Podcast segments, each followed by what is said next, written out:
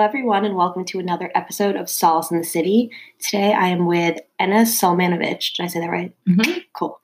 Um, and yeah, I'm really excited. I actually just messaged her on Instagram and turns out to be a really awesome person, which you all see Oh, in this in this episode. So um, thank you so much for being here. I guess my first question is like, where are you from?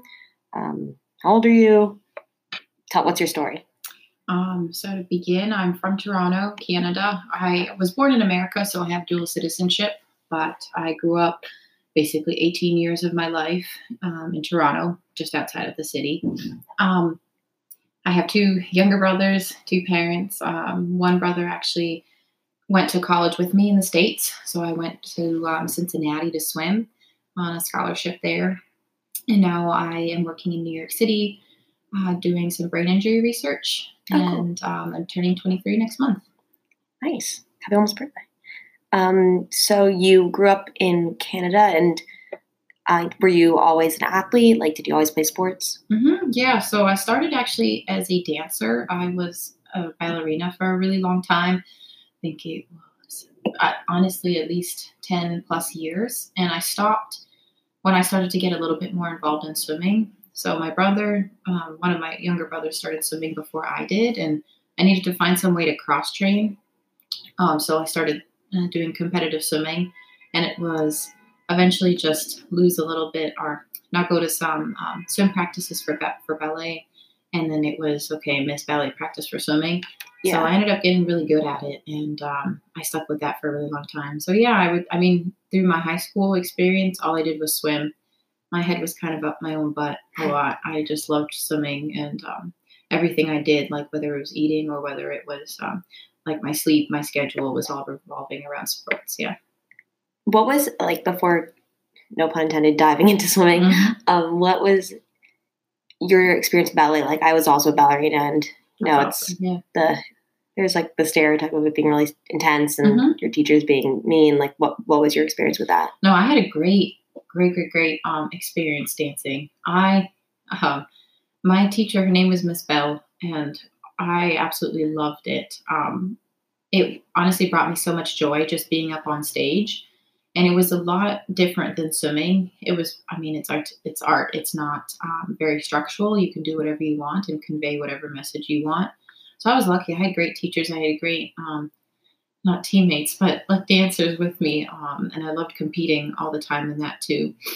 I miss it a lot now. It's like one of the things I watch. I still go watch like the National Ballet Mhm. or um, watch videos on like Facebook of like ballerinas and still follow them all on Instagram that I've always really loved and enjoyed growing up.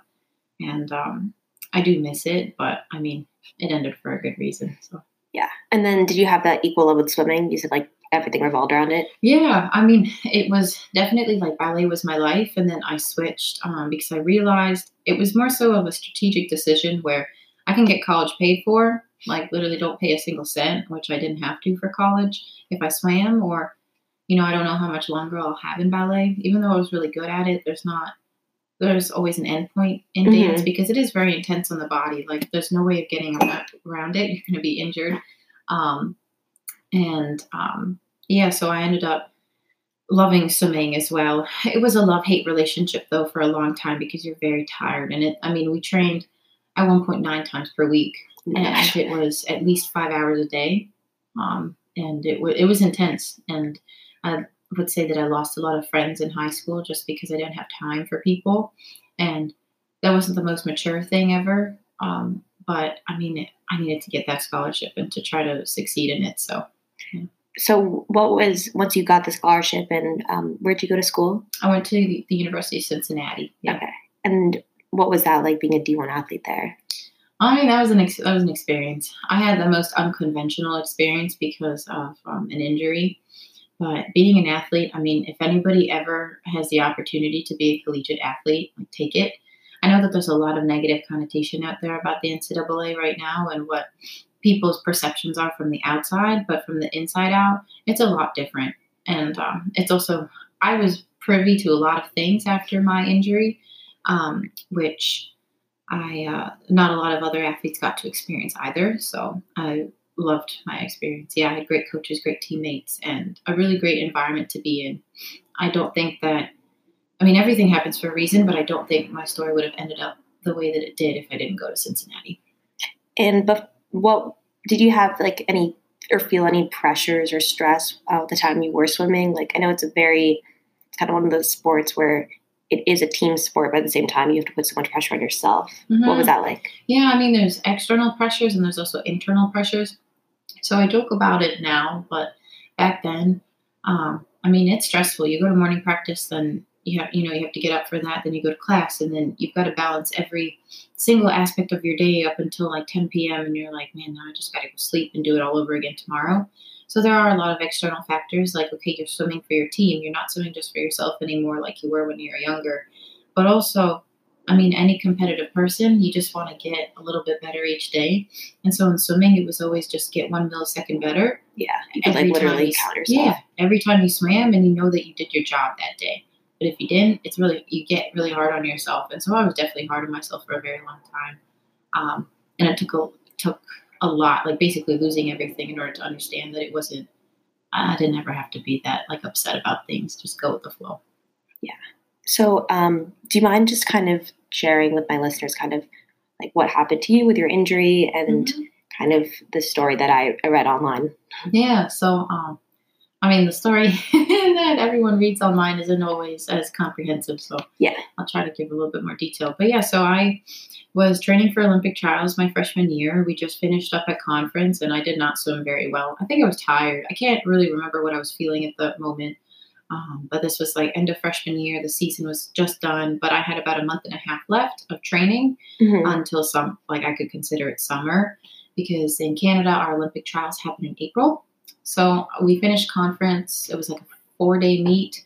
Got back the week after that. It was a Thursday morning, and um, like I said, I was just tired, dead tired. And I, my roommate at the time, we had our beds connected um, because she was injured as well. So we just we were really close and we wanted to um, sleep next to each other, just have our um, bunk beds beside each other in the room.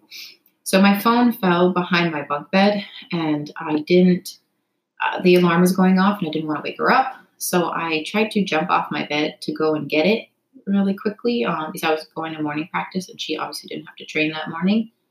And I, I guess somehow when I went to put my hand on the cabinet, mind you, the bed's like lofted, I'd say about five feet okay. off the ground. Yeah, so about my height. And um, I just fell. I was so tired. I just remember like nose diving into the ground, and it wasn't a soft ground. It was like concrete covered oh, by God. carpet. It's just a dorm room uh, made out of cement, you know. And uh, yeah, I woke up a few minutes later. My roommate's like yelling at me, trying to throw pillows at me to wake me up, and I guess I had knocked out. I really don't remember. Like I remember falling, but after that, I don't really remember much. Mm-hmm. And all I did was hop right back into bed. Like I just got up, woke up stunned, and went to sleep. I woke up about two hours later, and I mean my head hurt really bad because I had hit my head on the on the concrete and like knocked out.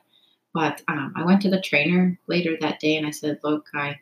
Um, our trainers are like our athletic trainer, like our doctors, whatever not. And so I went and spoke to him. I said, I hit my head this morning, like falling out of my bed. I didn't go to practice. I, you know, can you check me out? So we did the whole impact, not the impact testing, but um, just their own. We have a concussion baseline we do um, at Cincinnati, and um, he checked me out. He's like, you probably hit your head really hard, like you, you're concussed. You know, you're showing all the symptoms. So I ended up working with our um, neurologist, um, who ended up becoming my really close mentor and really good friend um, later on. And I, he helped me get back to normal, essentially, like no more pain because I mean, I had a biology exam the next day. That was the most gruesome experience ever, just trying to study for this test, and I'm concussed.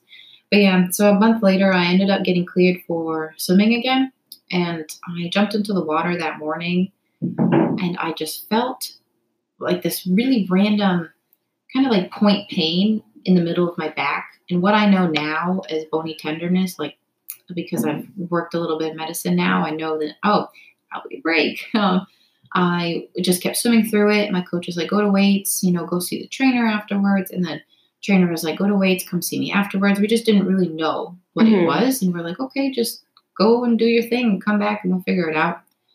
I did a clean pull um, in one of them, and I was like, okay, man, this kind of hurts. Then I did it again, and I was like, man, this really hurts. And I did it a third time, and it just popped and um, fell to the ground and didn't know what was going. Like I couldn't feel my legs because I guess I had done something really bad. I got carried up to the training room, and we did an X-ray. And it turns out that when I fell out of my dorm bed that month before, I also hit my back and I fractured it, a tiny little Ooh. fracture. Um, but we didn't think of it because it wasn't hurting me at the time. I wasn't doing anything while I was concussed. Mm-hmm. Um, and I guess when I fell or did the clean pull again, it made it worse. And I actually ripped the muscle off the spine where it was broken. So I had an avulsion fracture up in the middle of my back. And um, throughout therapy and stuff, I ended up developing a spondy, which is when one of the vertebrae shifts forward as well. So that indefinitely put me out because um, I need essentially the only option is to have surgery or um, live with the pain. So I had to decide or be told that I couldn't swim again. So, yeah. So what was that like? You obviously grew up swimming and mm-hmm. ded- dedicated your life to it. Like, what were, was your initial response? Kind of, how'd you process that? Yeah. So, I mean, it took about eight months. It wasn't. It wasn't like an immediate decision after that. I, like I said, I was about a month out of Olympic trials when I fell out of my bed, and then when I got cleared, it was like a few weeks left. And we were like, yeah, it's fine. You you fell, you hit your head, you'll be okay. You'll get back in the water. And I mean, I didn't get back in the water for eight months. I had tried to swim a little bit over that summer. I did therapy every day. I was doing absolutely everything I could to feel better, but nothing was working. And I think that was the hardest part about it all was just understand, like trying to cope with, okay, I'm doing everything I can, but this is not going my way. So how am I supposed to fix this? Mm-hmm. So there's a really big learning curve, but also um, it was just like an, an, inevitable pit of like sadness for a really long time. Um, and then nobody really mentioned the words medical disqualification until like November. So I mean, I fell out of my bed in February, got back in, or did the the whole clean pull incident back in March, and then about eight months later, I sat in my uh, tra- head trainer's office and he closed the door and he was like, I have to do this eight times per year and it's the worst thing that I, like, worst part of my job. But he said, We're going to have to um, medically disqualify you because it's either the next four years or the next 40, you know? And mm-hmm. um, he was trying to look out for me. And so, if people don't know, medical disqualification is when um, in the NCAA you're protected if you have an um, athletic related injury you will get to keep your scholarship essentially and still be a part of the athletics program, but you just cannot train or compete. Mm-hmm. So um, I was a liability at that point. I'm just in a lot of pain. I've tried injections like no other, about 20 different kinds, and it was a lot. It was so much to handle, and it wasn't getting any better. So he looked at me and he said, You know, it, it's now or never. Like, you don't want to make this worse because the rest of your life could be at stake if you, you know, it's your back. It's not like it's your hand. And you can use the other one. You only have one back and one chance at this. Mm-hmm. So in that moment, I mean, I remember begging him to do absolutely anything else. I was like, can we try a few more injections? Can we do this? Can we do that? Because the day before, actually, I went to go see the surgeon and my dad was with me. And he looked at my dad. He said, look, like, we're just going to, we're not going to do the surgery. We're just going to try to find some other options here. You know, we'll see, see what we can do. And um, but the, even the surgeon looked at me and he was like, "Look, it, I don't know that you should keep swimming." And so my dad was like, "Are you telling her to give up? Is this it?" You know. Then the next day, it just came out of nowhere, really. Um, so it was hard. It was really, really hard for say about a year and a half. Um, it's the whole identity shift. People, mm-hmm. you know, like when people leave the military and they um, come out of that, you, you still feel like you're a part of it, obviously, and there's so many different factors to that you know, use that example because people come back with PTSD, you know, they come back um, with so many different issues um, and their life has totally changed. So it's the same thing. You know, you've been doing something for so long, you've prepared your whole life for this, and then, you know, a freak accident happens and I can no longer swim, where I can barely walk at one point because it hurt so bad. Um, so it was a really, really, really dark time. Um, I did a lot of things I shouldn't have done, just, you know, trying to cope. The it was the only way I knew I was in college. So I'd stay out, you know, I'd hang out with people all the time, would slowly stop doing my homework and definitely fell off a little bit on the school thing. And I was studying studying biology, so it wasn't easy. but I did the very bare minimum in order to survive. I just wasn't really taking care of myself. And it wasn't until um, the people around me started to notice and started to um, pull me out of that. So. Okay, we're gonna take a quick break, and I kind of want to hear about how that's transpired and everything like that. Okay, so after the um, you were med- medically disqualified, you mentioned that you were still considered a D1 athlete and still given the same sort of like resources, I guess, um, except you couldn't participate. What were the mm-hmm. differences? Like, what did you receive um, versus what couldn't you do? So yeah, um, my coach was or my coaches were really awesome in the experience. They, especially my head coach Mandy, she made sure that I got to stay as involved as possible. And I mean, it was my choice. You don't have to stay involved when you're medically disqualified. You can leave. You, you know, you can uh, you can go to a different school if you want to transfer. Um, you can go home. It's up to you. But I mean, I had built my life here now and I had a really good support system. So she let me stay on kind of in a team manager role and they removed me from the roster. So there's legislation in place where you can't pay for like injured athletes to travel. So she removed me from the roster.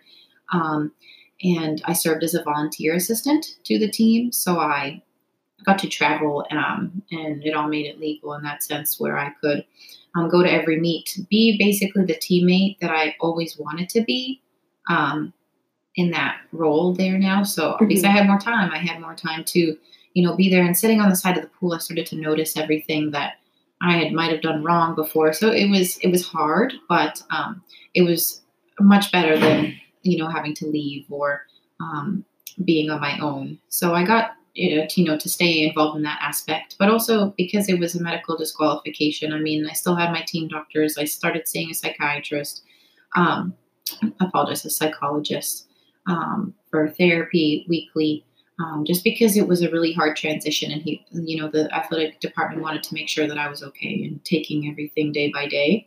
So that was one of the resources um, there. And I mean, basically everything stayed the same. It, the only thing that changed was I was not getting in the water anymore. And I still had a right to, if I wanted to, like swim in a lane on the side mm-hmm. and go back and forth. But it was way too hard. Like I'd watch my teammates and I'd man, I wish that I could do that. Like this was everything. Um, and so it's more of a mental thing at that point as to why I didn't get in just to have fun. Um, but I definitely got to serve as a, even though I hated being called coach, um, I wanted to be a teammate. You know, I didn't mm-hmm. want that role at all, but I served in that role in a sense, just a, a sense with a different title. Gotcha. And, and did you feel like your mental health was affected at all by the um, injury? Yeah, that was the biggest part. I mean, physically, still I have pain to this day, and it's been five years now. Um, but it, yeah, I mean, everything I've done since then has be, been because of my mental health, and that's how I kind of got involved with the NCAA in um, promoting mental health awareness, especially in injured athletes and male-dominated fields where you know, if they get injured, they're not going to be the ones to reach out and go seek help. And a lot of the times they don't ever receive that help after that happens. So, yeah, it was very affected. And I think I'm a much better person now because of it, because I got to see and learn and understand what other people go through when they suffer these big losses. Um, you see, on the outside looking in, people could be like, it's just your sport. Like, you're still alive. You're still, you know, but it's all relative. Like it was my life, so mm-hmm. it really changed me direct, like drastically. I think I'm a better person for it though. So, and if I'm not wrong, you helped conceive the Powerful Minds Initiative. Was this afterwards? Yeah. So this happened, say, a year after my injury. I was um, elected as a rep to National SAC, which is the Student Athlete Advisory Committee. So how it works is that every school, NCAA school, has to have a SAC. Um, then each conference has one. So there's 32 conferences in Division One, and then there's a national one.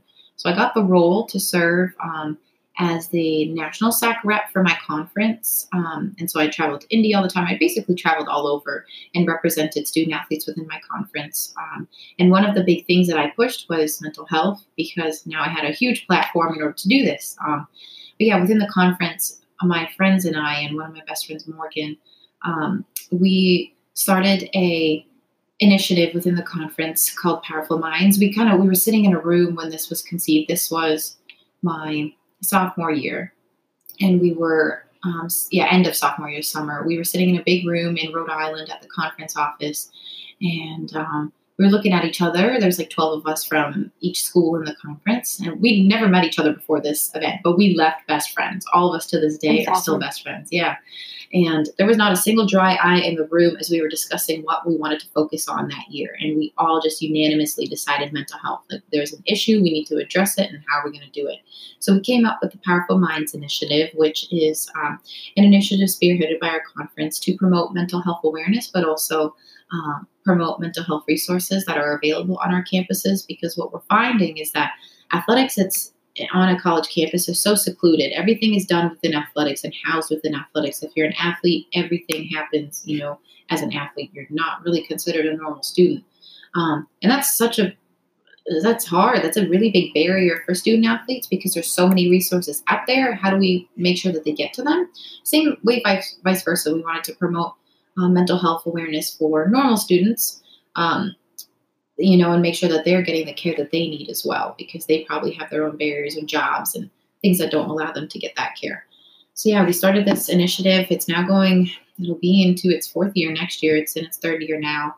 Um, and it basically the whole logo is a green ribbon um, for mental health um, awareness and we ended up getting a lot of um, really important uh, celebrities or athletic celebrities involved um, to promote the initiative. And it really it did some great things. Like i look back on it uh, during our first year about i was told 50% of our football team went and saw um, one of our sports psychologists, and we now have three at Cincinnati. We, when I started, we only had one, and he was there maybe a few hours a week, but now we have three, and it it was awesome to see how many people cared within the conference. Just because, like, I was able to say, "Look, this affected me. Did it affect you too? Yes. Okay, let's do something." And every it resonates with everyone. You can't ever say that mental health doesn't doesn't ever affect you. Yeah, you it's universal. It affects Exactly. everyone. in one way, shape, or form, every single person you, you will ever meet has been affected by mental health. It might not be them, but it could be, you know, someone they know that also impacts them. So it was awesome to just see this come to fruition and see what it is now. So That's so interesting. So you said that you, like 50% of the football team went to see a therapist. So they weren't, I guess, like you weren't obligated to see a therapist while you were in. Oh, that's so interesting. I feel like that's, I mean, I'm like a very big advocate for therapy. yeah. It's literally just an opportunity to talk to someone, Exactly. um, especially it's, if it's free. Like Mhm. I look back at college and I'm like so grateful that therapy was free for four of like you know the most transformative years. Yeah. Um, I guess what other?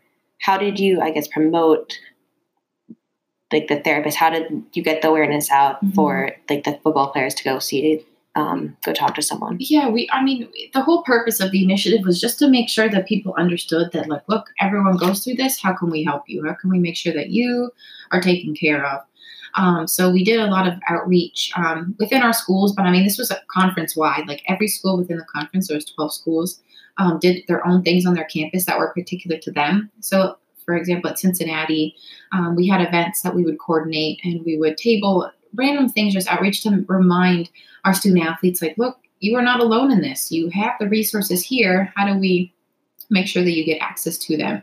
And a big thing that I realized throughout all of it, I mean, as a small white female, um, it, and I came from Canada where things are a lot different growing Yeah. up than they are in America. You know, like I, I laugh about how different things were and how my experience was different than other people's here. And um, I was never, I'm, I can never say I was a guy, and you know, I can never say I was a different race. But it was, that's what I love about sports so much is that it gets people off the street. Literally, sports, you know, is going to one day cure all evil. So we have a melting pot of people. It's such a diverse group, Mhm. and so not it, not everyone felt like they needed it, or not everyone felt like they could access it. But we had the resources, and especially for the football team or for the basketball team. And I think to, back to my like really good friends, I have one really awesome friend um, who ended up transferring. He was a football player, and he, I, you see, seeing how he, you know, dealt with his own things his way, and then I have a really good friend on the basketball team, and like how he dealt with his things his way. Too, um, everybody was different, and so we really tried to hone in on the male population as well because they're the least likely to go and seek out mental health resources. But it's also and not just males in general. It's like football, basketball, ice hockey, Um, also, women's basketball, they're not the most likely to go and reach out for help. So we tried to hone in on that. And um, we incorporated the Powerful Minds campaign into the conference championship. Um, we had like a week of games where we had green games. So everyone on the team would wear like either a green ribbon or had green socks, green hairbands. And then we would um, talk about it during the game. There would some schools did essentially like a podcast kind of um, interview during the like halftime of the football game to kind of spark people's interest. And I mean, it brought in a lot of really cool people. Like I said, um, a lot of cool uh, celebrities out there talking about it and tweeting out about it. Like we made it kind of like a social media kickoff. So everyone uses that, you know, and if you're promoting it that way, it's really awesome. Um, so yeah, we just did as much outreach as we possibly could to make sure that everyone knew it existed. And then from there, our schools kind of took over and made sure that you know donors were started to donate money towards you know different initiatives um, and the conference eventually this year i believe they donated a certain amount of money to each school to promote mental health and this initiative in general so people it took time and it took a lot of buy-in because athletics like i said is very like exclusive very mm-hmm you know, to themselves. And even as an athlete, and I was an athlete that got along with everyone, it was still really hard for me to convince people that this was important. So, I mean, now three years later, um, I still get emails from people and texts from people saying, like, man, I read your story, or they're like, can you help me figure this out? Who can I reach out to? And I've never had, now I, no one ever says no to me. So, yeah, I was going to say, I like, have, after you shared your own story, did you notice people kind of confiding in you and reaching mm-hmm. out to you? Yeah, I think the biggest thing was just the pe- the closest people around me because I mean, I'm a very independent and secluded person in general. Um, I don't like to talk about myself. Like this is already a step too far for me. I'm like, oh man, I'm talking too much. Um, but yeah, so it was the people closest to me just reaching out. That was the first thing I noticed. Being like, look, I didn't know that you felt this way or I, you never acted like this. Mm-hmm. Like, especially because the magazine that came out about me for the NCAA, the Champion magazine. Um, people back home, I mean, I didn't, I don't really talk to many people from high school, but I had so many people reach out to me after reading that story, and they're like, I had no idea.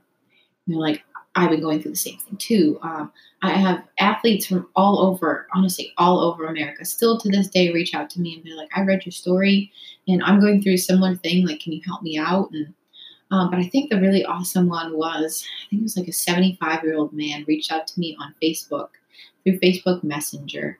And he was like, I used to go to Cincinnati and I was depressed. And I'm just so thankful that now, you know, uh, like 50 years later that they're doing something about it. He said, I wish I had that. Or there was a past teammate um, who I never swam with. Like he went to school maybe five years before I did, and he reached out to me on LinkedIn, and he was like, "I read your story, and I feel like we are just that much closer. Like I've only ever met him once in person, but we talk now all the time. So it's it's really awesome to see like how it impacted people and how just one person like I'm no one, you know, compared to all these people in the world, but I meant something to people. So uh, at least my story did. So it resonated and it was awesome. Yeah. That's so great. And it's so true though. I mean, there's such a stigma around talking about mental mm-hmm. health and I feel like the minute you just somewhat break that barrier and somewhat share like a little bit about yourself, mm-hmm. people all of a sudden feel like this huge like wall come down and that they can yeah. give that back. And that's like the biggest thing that I think about. I'm like, if my story meant this much to someone, imagine what, you know, when DeMar DeRozan or Kevin Love, these really high end basketball players that everyone looks up to, when they talk about their struggles, I mean, that's touching the masses. You yeah. know, like it's just awesome. We need more of that. We need people to talk about their struggles because the worst thing you can ever feel like, especially when you're going through an injury like I did, is to see you feel alone, that no mm-hmm. one else understands. So, yeah, I'm just thinking about, um, and I forget his name, the football player for the San Francisco 49ers, Solomon Thomas, Thomas mm-hmm. that's the thing. Like he just did um oh, when you have your cleats like for a, a charity. I forget what the like, like donated his cleats or no, like the it, something with like their cleats are for a specific charity. But he chose the AFSP, which oh, I thought okay, was okay, yes, yeah, yeah, and it, yeah, it just shows like the huge impacts that a like small mm-hmm. thing can do, like wearing cleats that That's the have smallest thing makes a difference. Yeah, mm-hmm. definitely. So now that you've graduated, mm-hmm. um, how do you continue to spread awareness around this cause? And yeah, so I mean, I will always be an athlete. Um, that's like a word. It, it, took me a long time to also realize that like it's okay to define myself as that because I was that for so long, and even though it got taken away against my own will, still can't identify as an athlete. So I mean, I try to stay as involved as possible. So I work still with some people at the NCAA. Um, I still try to stay as involved as possible, even though I'm not on my college campus, to promote the initiative and I mean, things as simple as on Instagram, you know, just making sure if I like post something related to it, like people still talk about it and ask me about it and doing things like this. I think it's really important for people to still, you know, just hear your voice. So I try to stay as involved that way. Um, but I do also work with the JED Foundation a little bit. Um, who they are housed here in New York City, and they're an advocacy group as well for um, not only suicide prevention but just mental health and wellness in general. Um, and so I've definitely worked with them on a few events, like their storytelling event recently, which was a really awesome and eye opening experience um, to, again, share my story, but in a different light and um, working with those advocacy groups. And I mean, the work that I do now, I study brain injury research. My goal is to one day, hopefully by the end of this year, apply to medical school. And um, I would love to become a psychiatrist. That was that's my end goal. Now the NBA uh, has the openings for um, psychiatrists as well as, as um, mental health practitioners for each team. And I think my dream job would be um, a psychiatrist for an NBA team. So I'm hoping that that one day happens. That'd be so cool. Do you know what team you'd want to do? I mean, I'm a Raptors fan, so if I could stick with the Raptors, that'd be really cool. But I mean, I love New York City and I would love to stay here. I'm realizing that you can be anything you ever wanted to in New York. So I'm really hoping that I could stay here as well definitely. Oh my gosh, that dog is so loud. Um, that's so cool. So where are you at? You're doing the medical research at um, Mount Sinai. Mm-hmm. Yeah, so that's I work awesome. at, on the Upper East Side, the main hospital, um, at the Brain Injury Research Center, and so I work on a few studies. Um, if you want to donate your brain, hit me up. Uh, we collect brains uh, for people, and one of the studies I work with. So that's awesome. Okay, I'm going to take another quick break and then end by asking you a couple of questions that I love to ask and end with. Good.